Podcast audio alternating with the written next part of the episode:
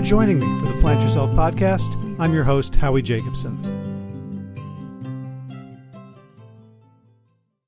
So, what does improvisation have to do with living a healthy and happy life? As it turns out, pretty much everything. I mean, think about it. How much of your life isn't improvised? Even when you're trying to plan ahead, like planning meals, prepping, going shopping, when you get home and it's time to eat, you're still dealing with tons of different variables. And when we think about navigating the world effectively, we're always having to make choices in the moment. And the improvisational arts of collaboration, of paying attention, of presence, all can be really helpful as we navigate all those uh, challenges. So today's guest, Stephen Nachmanovitch, is the author of a couple of amazing books. His most recent one that we talk about today is The Art of Is. He's also the author of a book from the 1990s called Free Play which has become sort of a Bible for improvisers everywhere. And I was delighted when he accepted my invitation to talk about how improvisation can help us be happier and healthier people. So without further ado, Stephen Nachmanovitch, welcome to the Plant Yourself podcast. Thank you. It's a pleasure to be here. I'm so excited for this this conversation, and I think I, I, I want to start by asking you probably the most difficult question for an improviser, which is to introduce yourself, because that's probably the thing you have to do over and over again. yes, it's sort of well. Uh, the the way you put that reminds me of certain jokes about Alzheimer's disease, where where you have to keep uh, introducing yourself and so forth. mm.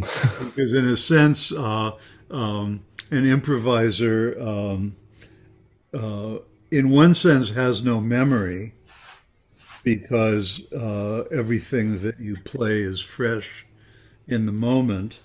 Uh, and is stimulated by what's going on in the moment. But on the other hand, you've got a three and a half billion year memory because you're a living organism and everything that you play is uh, somehow predicated on those three and a half billion years of organic evolution that we all share. You know, and that's why we're able to communicate with each other without rehearsing or writing it down beforehand. That's why we're able to communicate with other living organisms. Uh, and um, so it's an interesting thing. So, in my um, more mundane introduction, um, I'm a violinist, composer, writer, educator. Uh, I do multimedia art, um, visual music, and all sorts of art forms. Um, I'm sitting here talking to you from a swivel chair, and that's kind of the metaphor of my life, you know, as being on a swivel chair between between various forms of expression.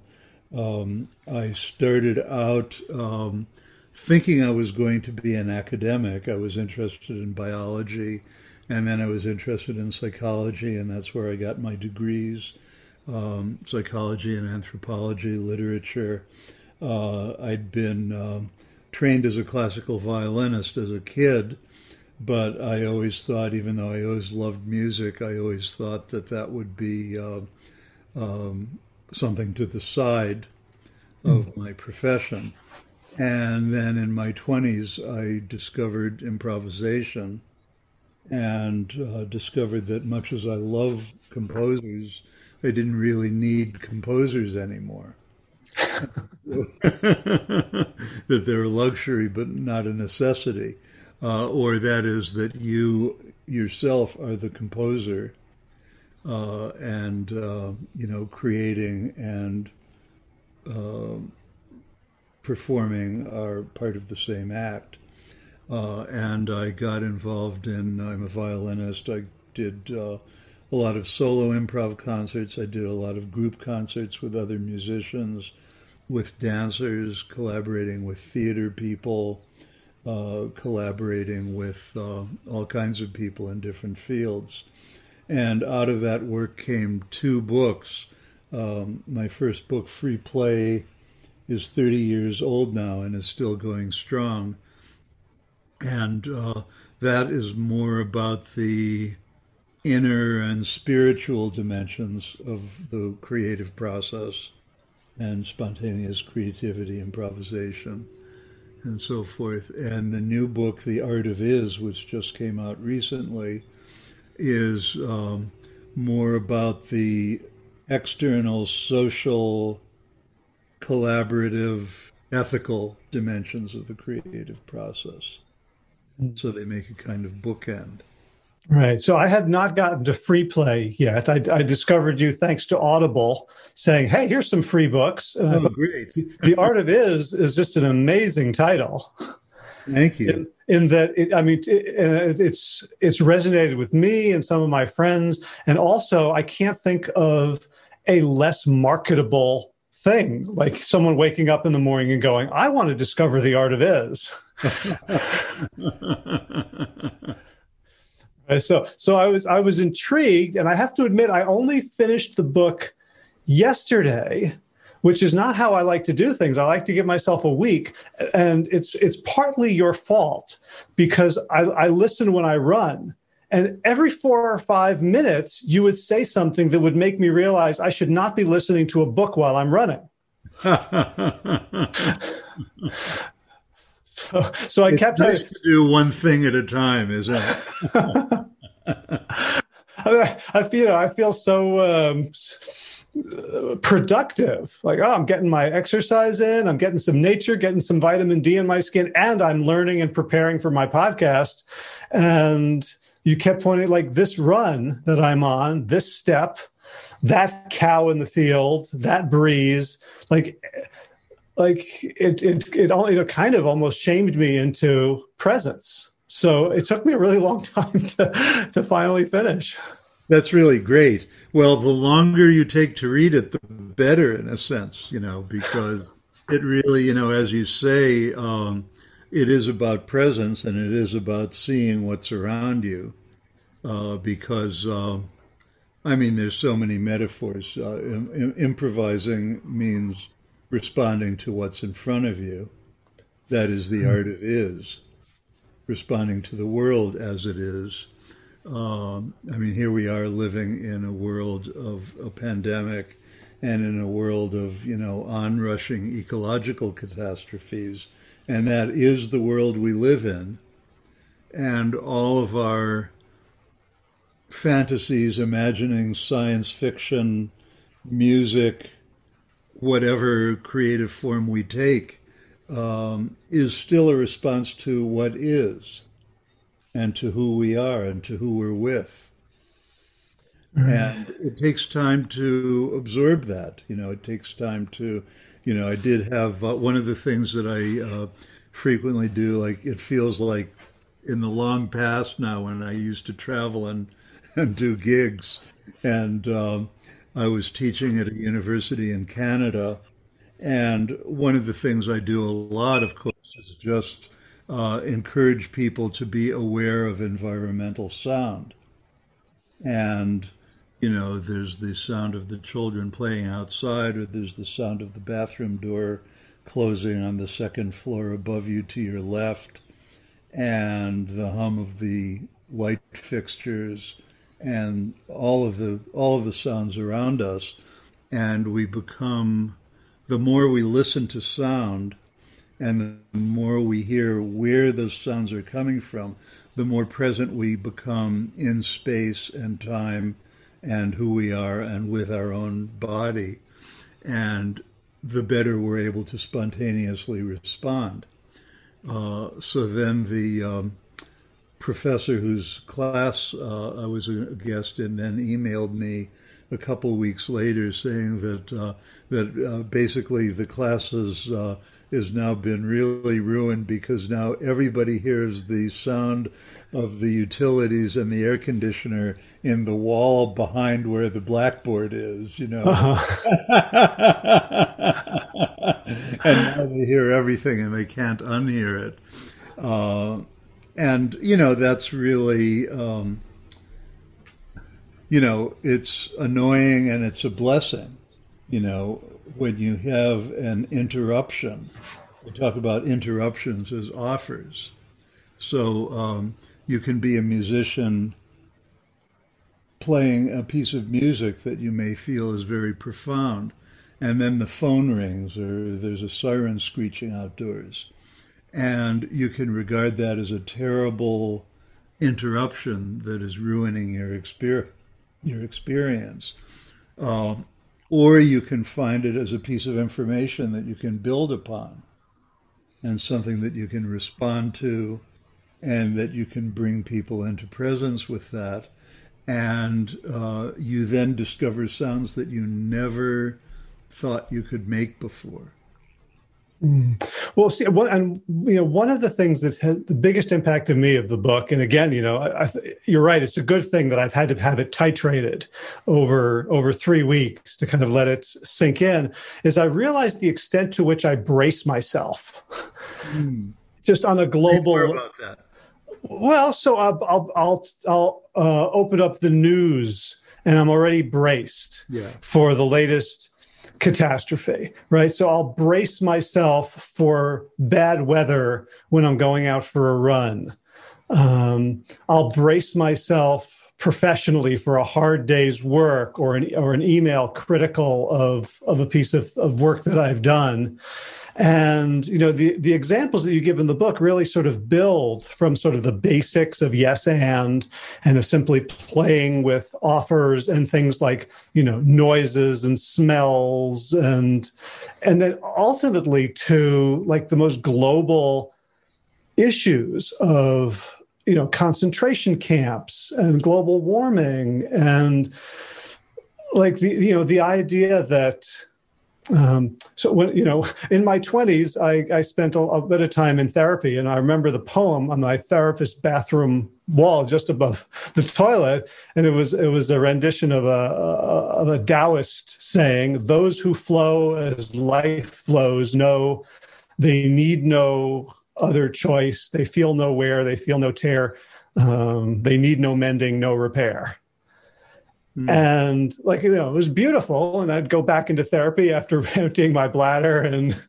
you know, contemplate it for a couple of minutes. But like your book really showed me that like a, a way in to that kind of relationship with life, which can feel, you know, feel again, bracing like this year in particular has felt like, uh, like I like, I want what I want. I have all my preferences. And then there's a whole bunch on the other side of all this stuff that I no, thank you. I don't want that.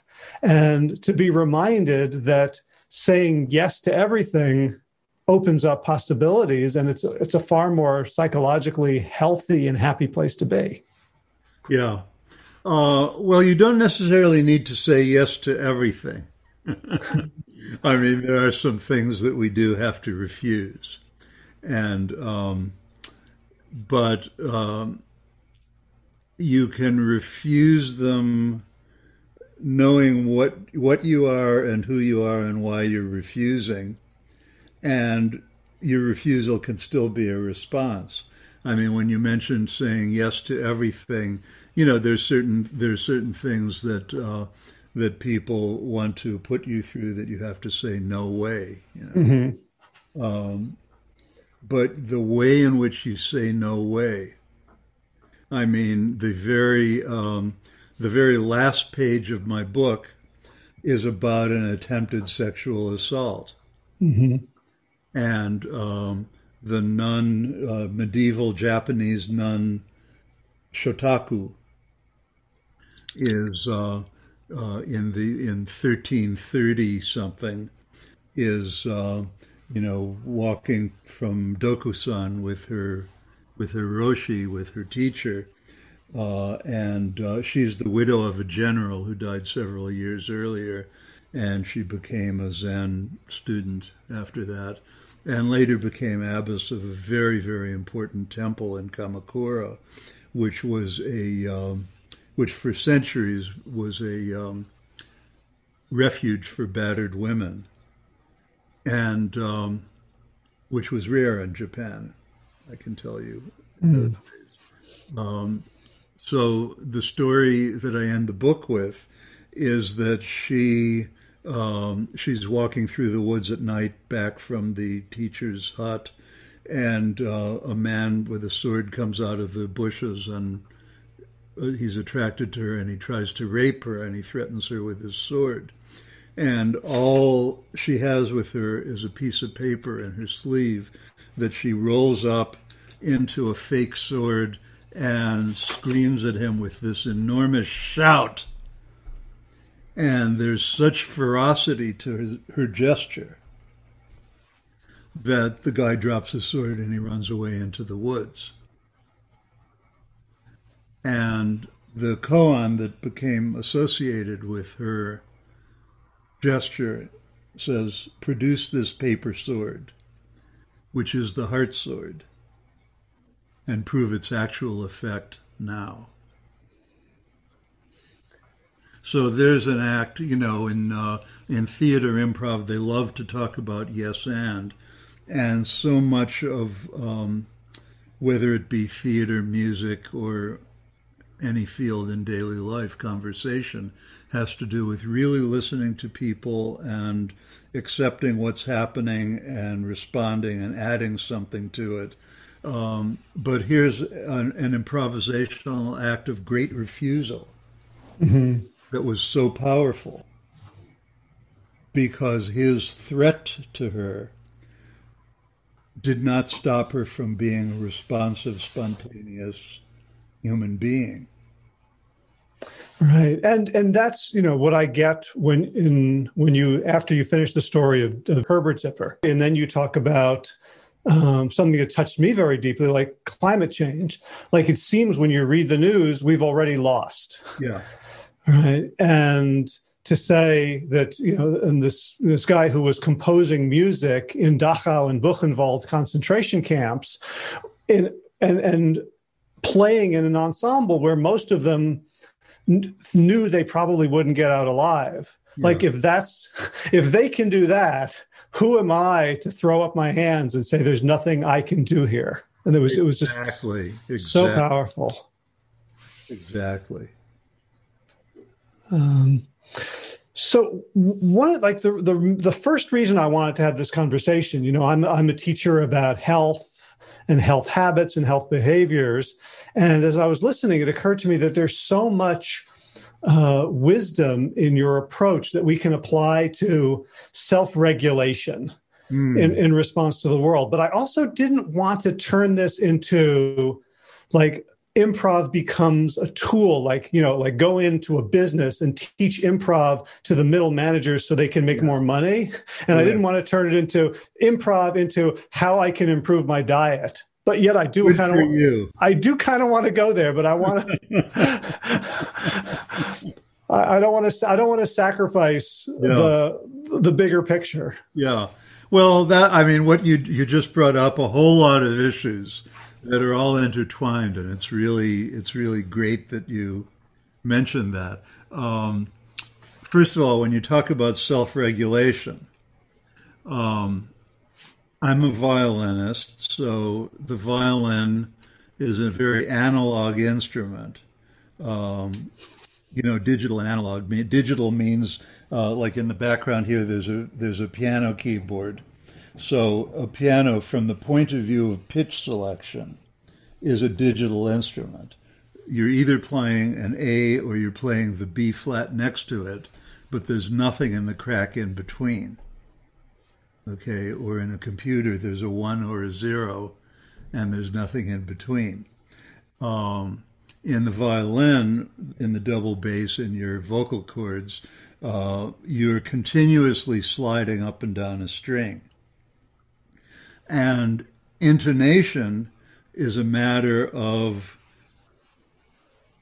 sliding, finding a place, and very rapidly correcting yourself. You know, uh, and uh, if you've practiced a lot, you know those corrections become inaudible and invisible. And um, let's say in a more mundane thing, in a more mundane example, we're all driving cars, and you're constantly wiggling the steering wheel right and left and right and right and left. Your purpose is to go straight, but because of all the variations in the wheels of the car and in the shape of the road and the wind and everything else, the car is always minutely swerving to the right or to the left. And so you compensate by correcting, you know, the, the, um, the science of cybernetics, which, uh, uh, of course, now that word is kind of, uh, it connotes robots or something like that. But um, it was the, um, how living systems and certain kinds of artificial systems can self correct by feedback. Mm. And it's from the old Greek word for steersman. You know, you're steering the rudder of the boat right and left and right and left. Now, when you're driving your car, you aren't constantly slapping yourself in the face and punishing yourself because, oh, I was too far over to the left. Now I've got to wiggle the wheel to the right. Oops, now I'm a little too far to the right and I've got to wiggle the wheel to the left. You know, you're just constantly smoothly self correcting and moving the wheel back and forth so that you can go in a straight line. And that's steersmanship, that's self correction. That's what your blood temperature does as it wavers above and below 98.6 Fahrenheit or 30, 37 centigrade.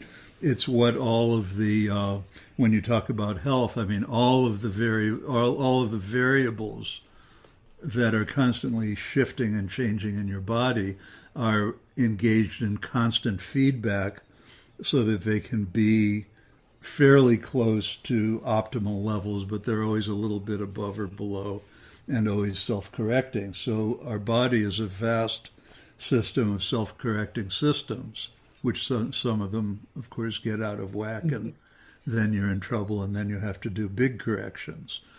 Um, and you know this is a this is the fundamental nature of improv because you're hearing something and you're responding to it and you're hearing something and you're responding to it and you realizes you realize that what I did before or what my partner need bef- did before needs a little bit of this and now it needs a little bit of that and now we want to go softer now we want to go louder. All these kinds of constant uh, analog self-correction now the other part of what you addressed uh, about improv as a tool um, that's something that I very much relate to because uh, we live in a very utilitarian society. I noticed over your left shoulder, I see the word play written up on the board above your. You know, uh-huh. And, um, you know, our society, uh, certainly since the rise of the Protestant ethic and capitalism, uh, has been, um, but of course before that also, has been so geared towards utilitarian purposes. And, you know, there's that preacher who invented that horrifying phrase, the purpose driven life. Mm. Uh, turned out to be a big money maker. And, uh, you know, the idea that um, we have to justify play because it improves kids' cognitive development so that they'll better get better grades in school, you know, or music education. Uh, when I was a child in Los Angeles in the LA Unified School District, every single school in LA, rich or poor, had two art teachers and two music teachers. Mm. And of course, those days are long gone. And uh, for many, many years now, uh, music educators, art art educators, literature educators have had to justify their existence by saying, you know, well, music, uh, uh, playing music uh, makes you makes kids uh, more cognitively adept, and they'll get better grades. And the implication that's unspoken beyond that is that you'll get better grades so that you get into a better uh, high school so that you get into a better college, so that you'll get a better job and make more money. And um, so somehow play is associated with the money reward at the end of the Rain. Yeah, I, I remember reading. Uh, I think it was John Holt was writing about um, John Dewey, saying there's a big difference between playing. You know, this little piggy went to market with your baby and engaging in tactile stimulation of digits. Yeah. right, like as a as a strategy to. Yeah. yes, exactly. So I think it's I think it's a shame that we have to. Um, justify art or justify play or justify music, which in fact the thing that makes play play is that it's self-existent. You know, you don't um, play in order to be able to have enough money to eat. You get enough money to eat so that you can play. You know, and play, music, art, love, sport, all of these things that people engage in for love. These are the uh, purposes of life. And mm-hmm. everybody prefers uh, different forms, you know, Uh, uh, uh, the kind of music or play or sport that I like may not be what you like, you know, but everybody loves doing something and everybody loves to enjoy the the pleasure of watching other people do it well.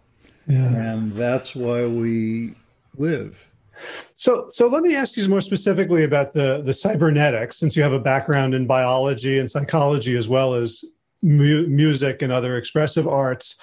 So, when I'm driving my car, I get instantaneous feedback that helps me steer, so I don't have to think about it, or I don't have to hit a pedestrian or a curb before I, you know, I mean, yeah. you know, if I'm driving at two in the morning and I'm exhausted, I might have to like go over the grill lines to be woken up to like, oh, I should head back. Um, in in other arenas, so like I'm I'm also um, you know I was a child violinist, and like I remember trying to hit what was it? Might have been an F or F sharp for Chardash uh-huh. da, da, da, yeah. And how many months I was and just not get it, not get it, not get it. And the more I didn't get it, it wasn't like I was getting better the way I would with like playing basketball or a sport. Every time I missed, I would get more and more frustrated and tense and upset. So I wasn't open to the feedback because of the state I was in of achieving and performing. Um, and then also when people, you know, make bad food choices or lifestyle choices that don't serve them, well, the feedback in the moment is very delicious. Yeah. Right. So how do you think about applying principles of play and improv and accepting offers, you know, when there's that there can be that time delay where cybernetics is is is interfered with? Yeah, I yeah, that's a great question. Um, well, as with all of your questions, it's a great 25 questions all rolled into one. so, uh, first of all, when you're talking about learning Chardash as a child and missing that high F sharp, and um, so then what happens, of, of course, is you keep trying and you keep trying, and what you're doing is practicing your mistakes. Now, of course, it's not always clear what a mistake is, but let's say in this case we know what a mistake is, and you keep practicing it. Yeah. You know, what I realized it, was it was an A. It was an A. Yeah, whatever it was. it was the. and um, you know, so I think the advantage of improvising is that um, when you're playing a score, of course, there are many musicians who are you know, wonderfully adept at picking up any score of anything and reading it and playing it right away. But the advantage of improvising is that rather than making that huge leap that you keep missing, you can make a different leap. You know, you might make a smaller leap that is very satisfying. And having done that, you can make a bigger leap that is also satisfying, you know. And you're not trying to play a score, you're starting from where you are.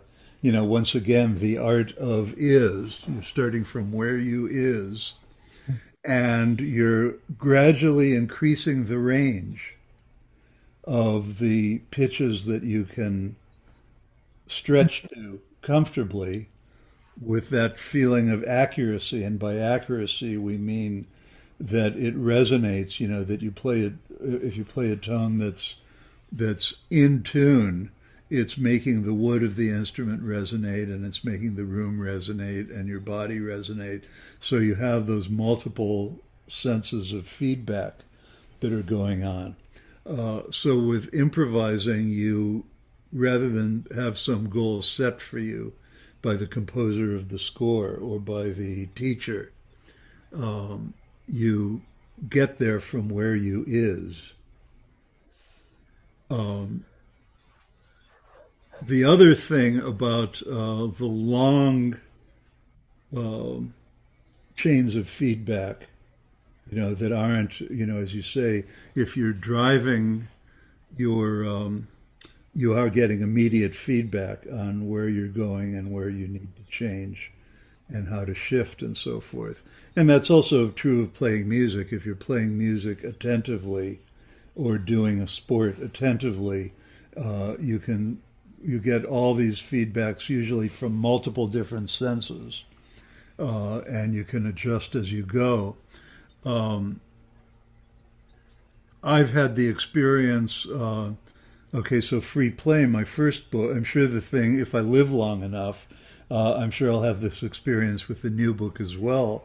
But with free play, which I wrote throughout the 1980s, and it was published in 1990, and then. Um, it started getting a lot of translations in foreign languages beginning 25 years after it was published. Um, and uh, there I was a few years ago sitting in Japan where the new Japanese translation had come out. And um, I was getting feedback from people on words that I had written 35 years before. And it's really, really, you know, it is a wonderful feeling to have been, you know, sitting and struggling with those words 35 years ago. And then today, you know, it gets fed back at you from someone in Japan.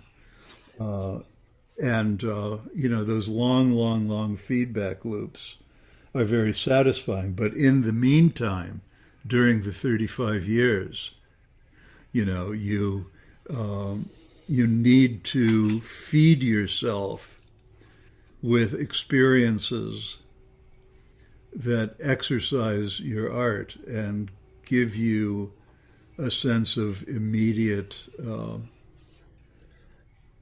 understanding of what you're doing. You know, and I, I, sometimes, of course, people will do will get very, very discouraged because they aren't getting the feedback.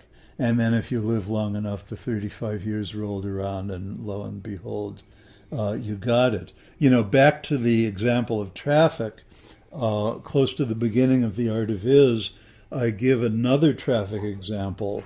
Uh, you know, when we're talking about steering the car, you are in this sort of intimate sensory relationship with your uh, with the car, with the steering wheel, with your feet on the pedals, with everything around you.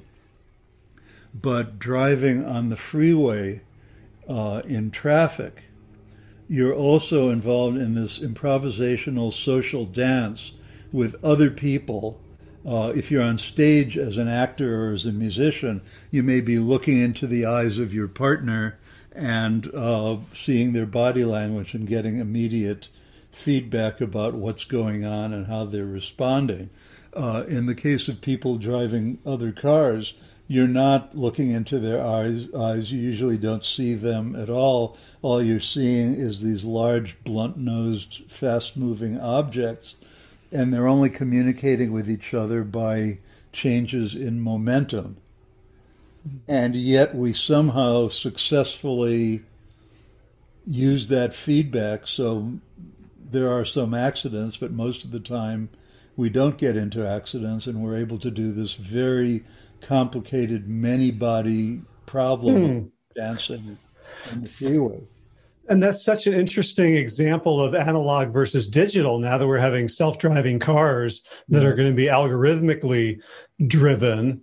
And I mean, that's fascinating because, like, when I read that, it totally changed how I thought about communicating in a vehicle.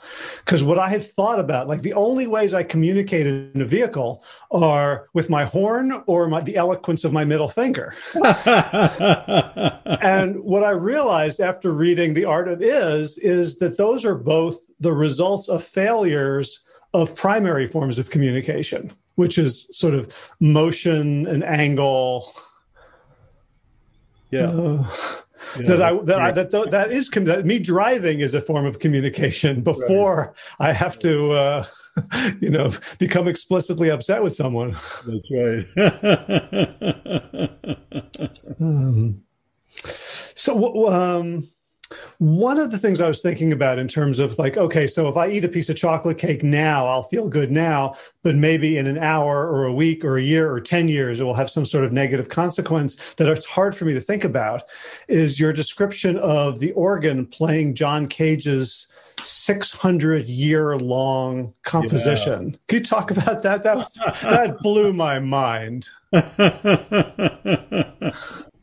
Uh, one of the things that I like about thinking about this stuff is that, you know, we think about improvisation or whatever you want to call it, spontaneous creativity, as, uh, you know, this sort of intimate millisecond by millisecond thing. But um, just as your three and a half billion years of experience as a member of organic evolution is really, you know, it's a very long business. Um, I mean, Cage had this wonderful um, relationship to time, you know. There was like the respect for the immediacy of the external noise that was coming in. Uh, but he also wrote uh, pieces that were very, very long. And in the case of uh, this piece is called As Slow as Possible, and it lasts for 639 years. It was, uh, um, uh, it's about uh, um, a little bit less than 20 years into into its execution, and they, there's a been a little. Um, uh, there's a church in uh, Halberstadt in Germany uh, that has a specially built organ that was constructed for um, playing this piece. And every few years, you know, the the score calls for somebody to, uh, you know, change to shift a lever that begins the playing of the next chord. And um, have you been there? No, I have not been there. I would love to go. That would be really awesome. But the the sense of operating over very very long periods of time and being sensitive to it in an improvisational way. You know, and by improvisation, I don't mean being uh, fast or clever. I mean being aware of your environment, which is also very slowly changing.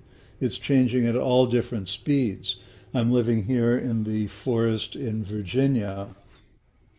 This year, my big creative project has been uh, an album of music that I've played with the local birds.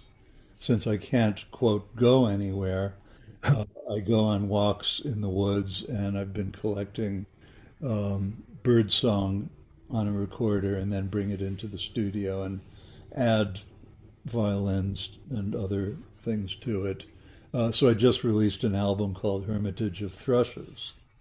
So the interesting thing about the birds is that uh, songbirds average about 450 heartbeats per minute. We average about 80, plus or minus. Hummingbirds apparently are like a thousand beats per minute, which is, you know, hard to believe. Um, but meanwhile, there's the trees out there, which are also sentient beings operating at a very, very different time scale. You know, and if it happens that there's no sequoias where I live, but you know, then you're talking about organisms that are operating at a thousand year time scale. Um, and so you have organisms that operate at all different scales of time, all of which manage to occupy the same planet in an interactive system. And that's really fascinating.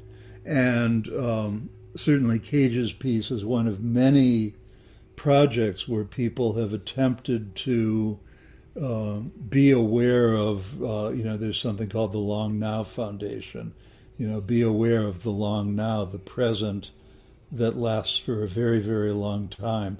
And can you be improvisationally sensitive to very, very gradual changes? Climate change is no longer, unfortunately, a very, very gradual change. We're, we're aware of it, you know, more um, intimately and disastrously every year because we didn't choose, you know, you talk about the person who keeps stuffing themselves with too much chocolate cake, and it may take 10 years for them to really feel the consequences of that. You know, that's kind of what has happened to us with climate change. And so to be sensitized to the very quick and the very long distance changes is really important. Right. So, so, something I've been playing with as a theory since being enmeshed in the art of is, is the idea. So, you know, like sensitivity to your environment, being being fully present for it. Um, I'm wondering if anyone could, like, really mess themselves up from that place like like the, the, like when i talk to people about oh i binged on i ate a sleeve of oreos or i, I ate you know I, I went and got ham you know mcdonald's or something and they ate it all up they think they're doing it for pleasure but um like uh, I'm gonna I'm gonna continue to ask 30 questions in one because this just reminded me of something else I thought was just was just brilliant. In in the book that I actually stopped and made a note on my phone to remember it is like the thing that came to me and I don't remember what you were what you know, the the narrator Robertson Dean amazing voice was saying. It was great. Um, while, while I did it but it was that the problem for people who are binging isn't a lack of self-control but too much self-control because they're trying to control every aspect of their experience in the moment. And if it's if i'm not feeling the way i want to feel then i can fix it with a drink some sugar a cigarette. Yeah. Um so i guess like like could you know could be an improvisational mindset and set of practices be all that we need to free ourselves from uh, obsessive self-destructive behavior uh, I don't know if it's all that we need, but it can help. yes, definitely. Uh, but yeah, when you talk about um, feeling discomfort and that you have to fix it right away with a dose of whatever it is that you may then become addicted to. Um, I mean, part of um, part of this mindset that we're talking about, the improvisational mindset, is being comfortable, is learning to be comfortable being uncomfortable. Mm-hmm. You know, uh, I mean, people, if you're on stage as a musician, actor, dancer, speaker, whatever, you're on the spot, you know, and sometimes you have nothing to say. And having nothing to say can be wonderful because it can introduce pauses in your speech rather than having to fill it up all the time. Mm-hmm. You know, teachers um, are under so much pressure to have the syllabus filled out for the whole next year of what they're going to do in class every five minutes in order to justify the existence of education. Again, you know, back to the utilitarian, money oriented mindset of our society.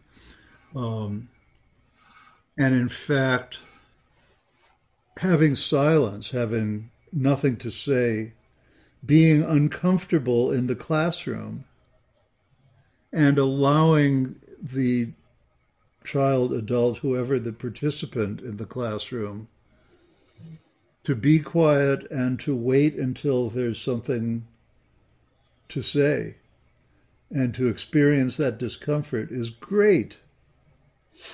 You know, discomfort is great because that's where all creativity comes from.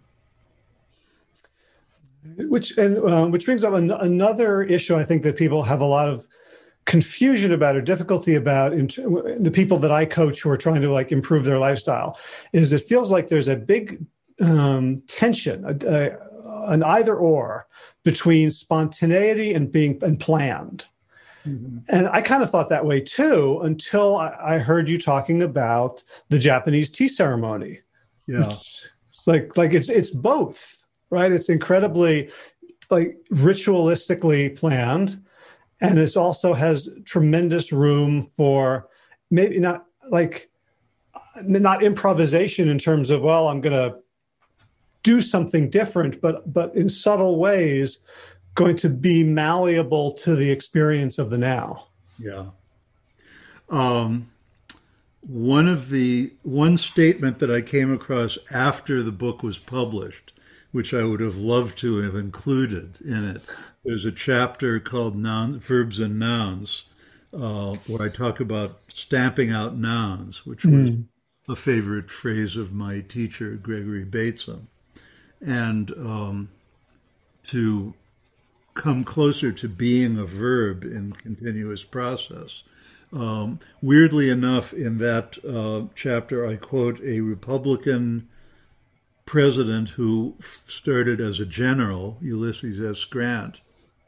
But then this quote that came to me later after I published the book was from another general who became a Republican president, Dwight Eisenhower. and in 1950, whatever it was, when Eisenhower was president and he came to give a speech at a war college, he said that um, plans are worthless. Planning is everything. Mm-hmm. And he pointed out that um, you know what you're planning for, especially if you're in the military, but it doesn't matter what field you're in. Um, what you're planning for, of course, is going to be an emergency. And an emergency, by definition, is something that you cannot predict. And so any plan that you make is going to be worthless when the emergency happens. On the other hand, planning, which is an ongoing activity, which is practice, you know, to try to plan for things, even though you know that the plans will never be appropriate to the exact thing that happens, makes your mind flexible and uh, makes your chops flexible. And so you are able to respond in the moment because you have spent time planning rather than sticking to your plans. Mm. Yeah, and and, um, and I love how you put it at one point. That like I can't remember the exact phrase, but this spoke to me as someone like I for the last two weeks I've been improvising on the violin and just like playing with it and having oh, nice. a lot of fun. That the all my practice is is not to prepare the piece, but to prepare me. Some, yeah. some something something like that it was like that I am I am the product of the preparation and not anything external to myself. Exactly. Exactly. Uh, right. Because I get people who are like, well, I, I don't know what I'm going to want to eat for dinner in three days. Like they're at the supermarket trying to make good decisions. And they'll say, well, you know, I can't be pinned down. I need to be spontaneous. And that, that perceived need for spontaneity me plays out that they're continually making last minute bad choices according to their own priorities, right? Because of this um, allergy to making plans. Yeah. And I thought there's there's something in in in the way you talk about that that can can destroy that binary. That's right.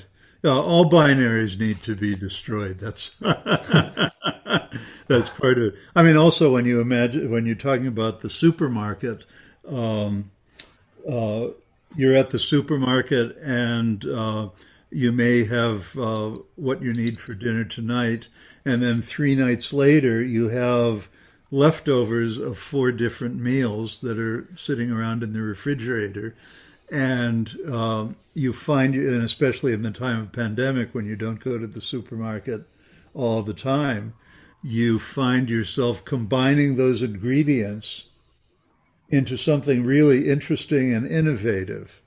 You know, you find yourself improvisationally inventing dishes mm. out of those leavings that are really, really quite interesting and which you would never have been able to actually think up a recipe before. You're just throwing things together and finding, hmm, this tastes interesting. I'll do a little more of that. Right. Well, yeah. I mean, that's the the joy of the the power of constraint. Yeah. Right. Like there was another quote about like you know having 360 degrees of freedom is uh, is paralyzing. Yeah. Yeah.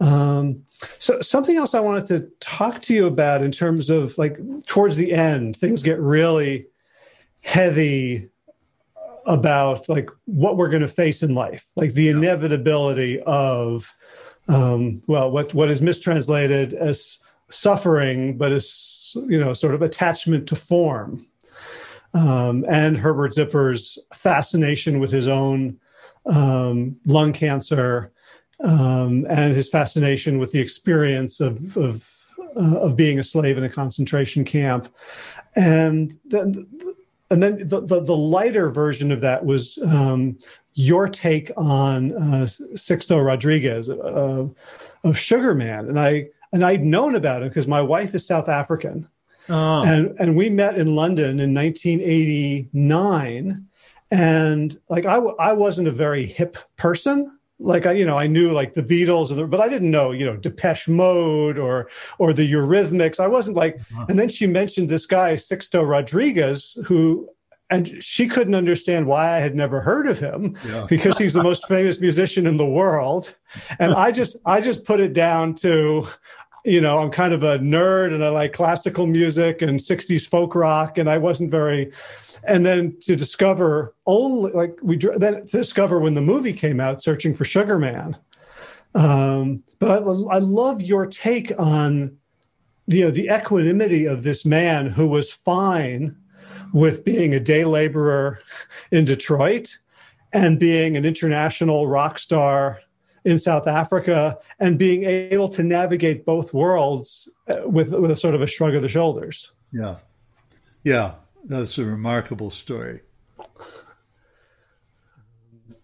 And you know, like, so do you have um, suggestions for how I can get there? Because I can feel myself getting so attached to form, to this is how the way this is how it should be, to that's the A I'm playing on Csárdás from from when, from when I was little, to like these forms that correspond to you know treats and goodies uh, in, in, in, that um, in that very utilitarian sense. Like, what are some practices that we can do in our daily lives that are maybe informed by improvisation that can help us loosen? So that we can, you know, we can say, you know, you may be right, like that Zen story about the, you know, continually changing conditions, or just to, you know, to to not be so upset when things don't go our way in yeah. quotes. Yeah. Well, things very seldom go our way. and so sitting with that or walking with that, I mean, that's a, pra- you know, simply um, being aware of the world, you know, I mean, meditative practice is great because to be able to sit on the cushion for a period of time with the body you have and with the mind that you have and with the world that we have around us. Um, and not go anywhere, not try to do anything about it, is really a very valuable practice. You know, um, to be able to, um, you know, and the the the, the meditative um, practices can be extended, of course, into every moment theoretically, of course, every one of us, no matter how um, how much practice we have, is going to get caught up in the alarms and the emergencies and the freakouts uh, that uh, that uh, we create for ourselves, or that the world helps us create.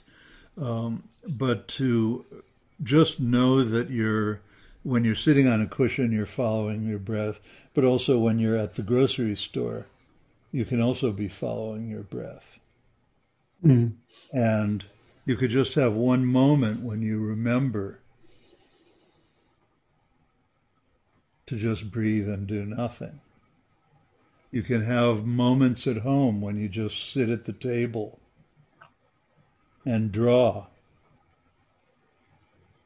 you don't have to be a professional artist or know how to draw anything, quote, good, unquote. Um, but you can sit at the table and draw. You can sit at the table and write something. Doesn't have to be good. You can crumple it up and throw it away afterwards. That's, you know, you can crumple it up in a really interesting way you know, for the garbage can across the street and, you know, test your basket shooting abilities. Um, but to um, to take time out to breathe is really great.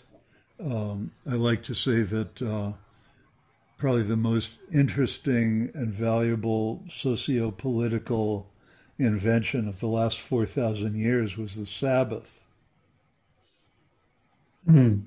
okay, let's take a day. It doesn't matter whether it's Thursday, Friday, Saturday, Sunday, or it doesn't matter if it's a half a day or however you do it, and whether you associate it with a ritual or not.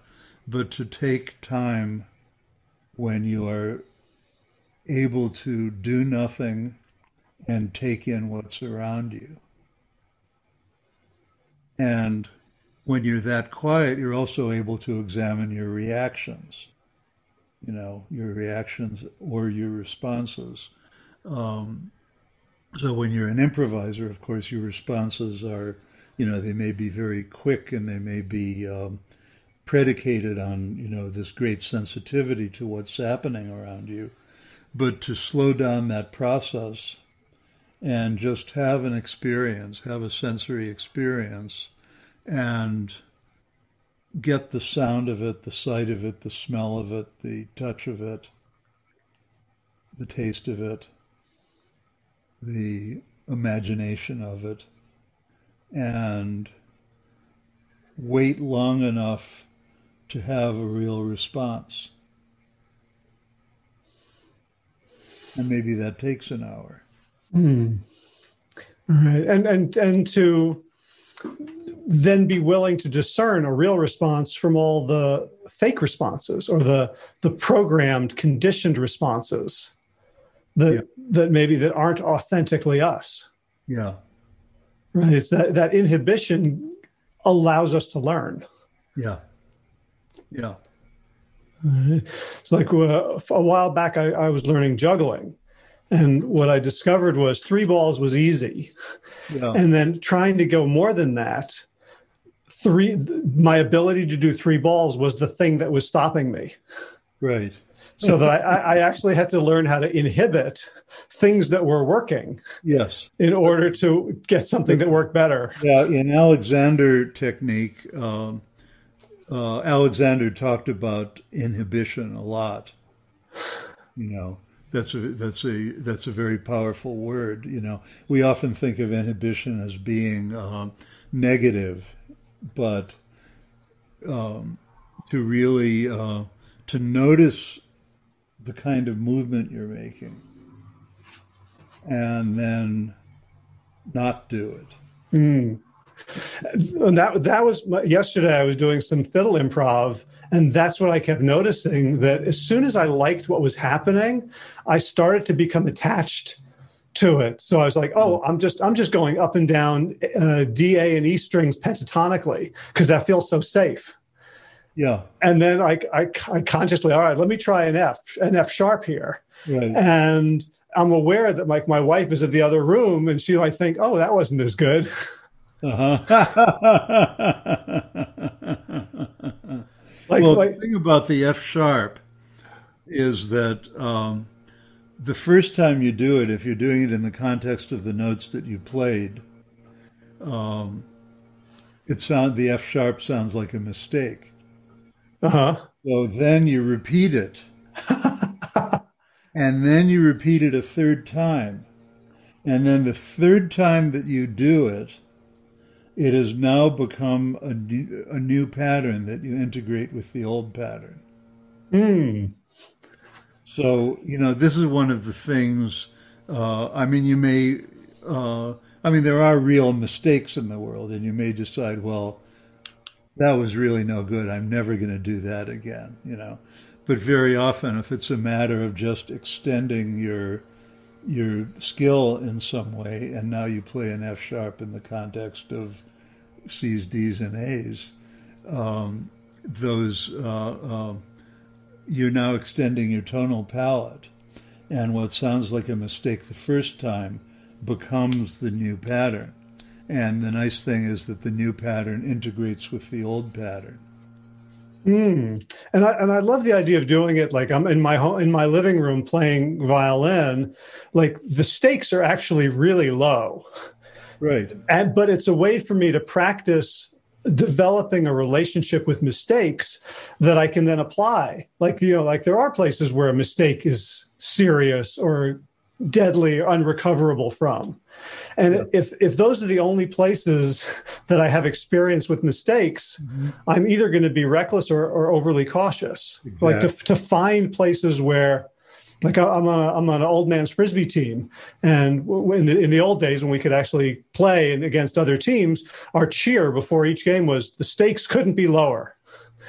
Great, right? Which like so, let's look looking for opportunity where the stakes couldn't be lower, because even though they're like the, the stakes were low, it's still like I still had a little like adrenaline shot of embarrassment mm-hmm. at having having hit you know a note that I thought is a mistake. Yeah, yeah. I'll give you one actually in that. Uh, I know we're coming to the end of this hour, uh, hmm. but let me give you one more uh, practice uh, that relates to that um, that I do with a lot of well people in all different art forms, and that's to make one minute pieces. Mm. Because people are often uh, inhibited or terrified by the idea of improvisation or creativity. And in fact, if I go to a univer- I go to a lot of universities and music schools and other other institutions, and of course, in order to uh, if you're going to have a a, a um, event in Auditorium A at 3 p.m., you have to put something on the poster that announces that event. So I'm sort of stuck with having a label on it in that sense. But once I get people in the room, I hardly ever talk about improvisation. And in fact, I hardly talk about anything at all because we're all there together. Hmm. uh, and, um, but one thing I have people do is one minute pieces because a minute is such a short period of time in our minds that it's really non inhibiting and the stakes are very, very low. But a minute is also a period where your short term memory is operating so that you can remember in second number 50, you could remember what you did at 10 seconds. And so you can actually do something structurally connected to it so you can complete the piece. Mm. So you can actually make a complete piece with a beginning, a middle, and an end that lasts no more than one minute. And it's very satisfying. And because the stakes are low, everybody can do it. Everybody can do it. And in fact, you know, the uh, uh, uh, Anton Webern, one of the uh, really innovative composers in the early 20th century. You know, he did uh, many pieces that were like 45 seconds long or something, you know. So you can really say a lot mm. in it. And it's non intimidating.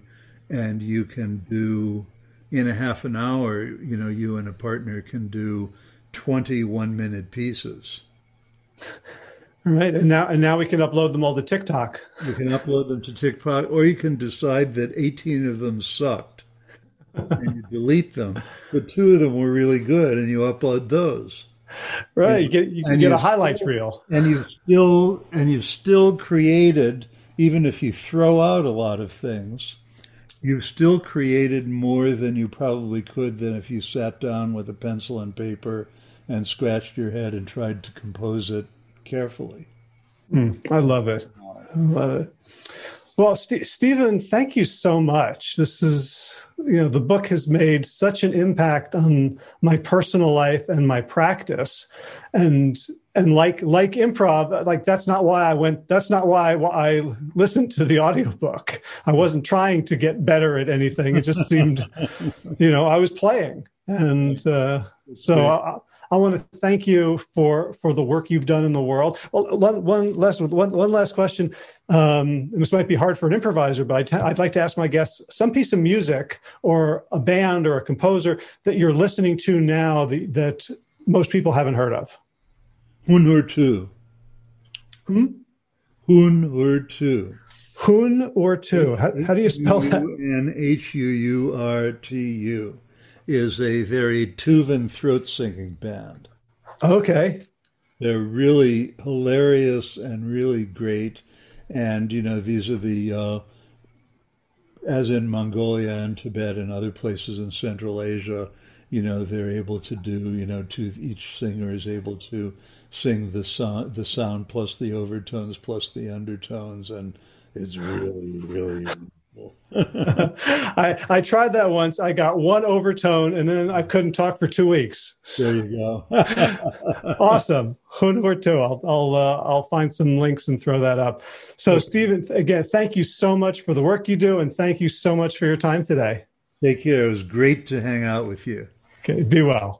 All right. So I encourage you to check out the show notes for today's episode, which is plantyourself.com slash 444 to you can watch those um, Tuvan throat singers perform. I got a, a, link to a YouTube video. We have links to Stephen's books, to a documentary about Herbert Zipper. Um, I've got some footage of the John Cage as slow as possible piece and some other stuff as well. All right, what's going on? So in movement news, I joined a gym. I joined Jon Hinds Monkey Bar Gym online. So if you go to monkeybargym.com, you can check it out. I've done two workouts so far. They have kicked my ass, and it's really fun. I, I always thought that, you know, Zoom um, fitness workouts would be really not very much fun and hard to do, but the way they've set it up, I actually get a lot more attention. It's like, uh, you know, the instructors are watching everybody on the screen so they can point out your mistakes or form corrections you need to make immediately rather than working with one person and you might be doing a incorrect down dog for half an hour before someone comes around. So I'm really enjoying it. If you would like to get into amazing shape, check out monkeybargym.com. Maybe I'll see you in some of those uh, live Zoom workouts. This is not a paid advertisement um, of any kind. I studied with Jon about 15 years ago. I have a level one CNT, uh, certified natural trainer, and it really is amazing stuff. So uh, as I'm healing from various running things, um, playing frisbee on the weekend, I'm going to be healing my body through um, alignment, stability, strength, and power workouts.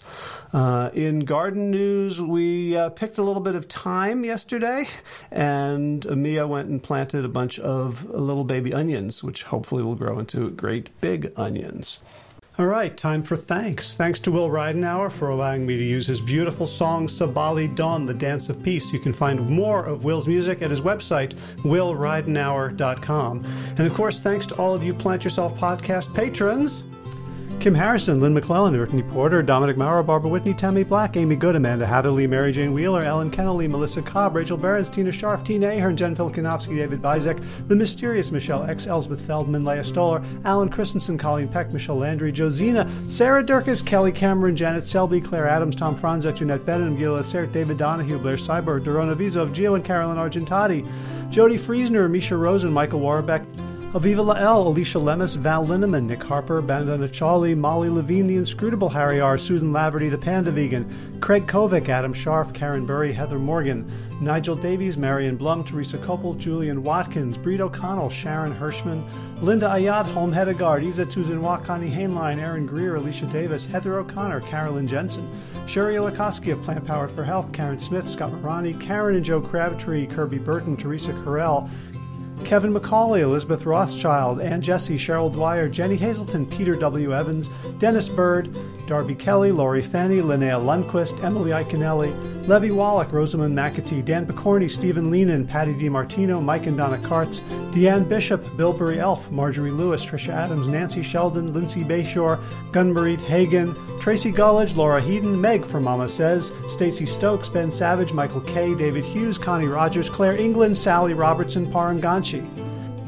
Amy Daly, Brian Tourville, Mark Jeffrey Johnson, Josie Dempsey, Karen Schmidt, Pamela Hayden, Emily Perryman, Allison Corbett, Richard Stone, Lauren Vaught of Edible Musings, Aaron Hasty, Sean Owen, Sagar Naik, Erica Piedra, Danielle Roberts, Michael Lushton, Sarah Johnson, Catherine Floyd, for your generous support of the podcast.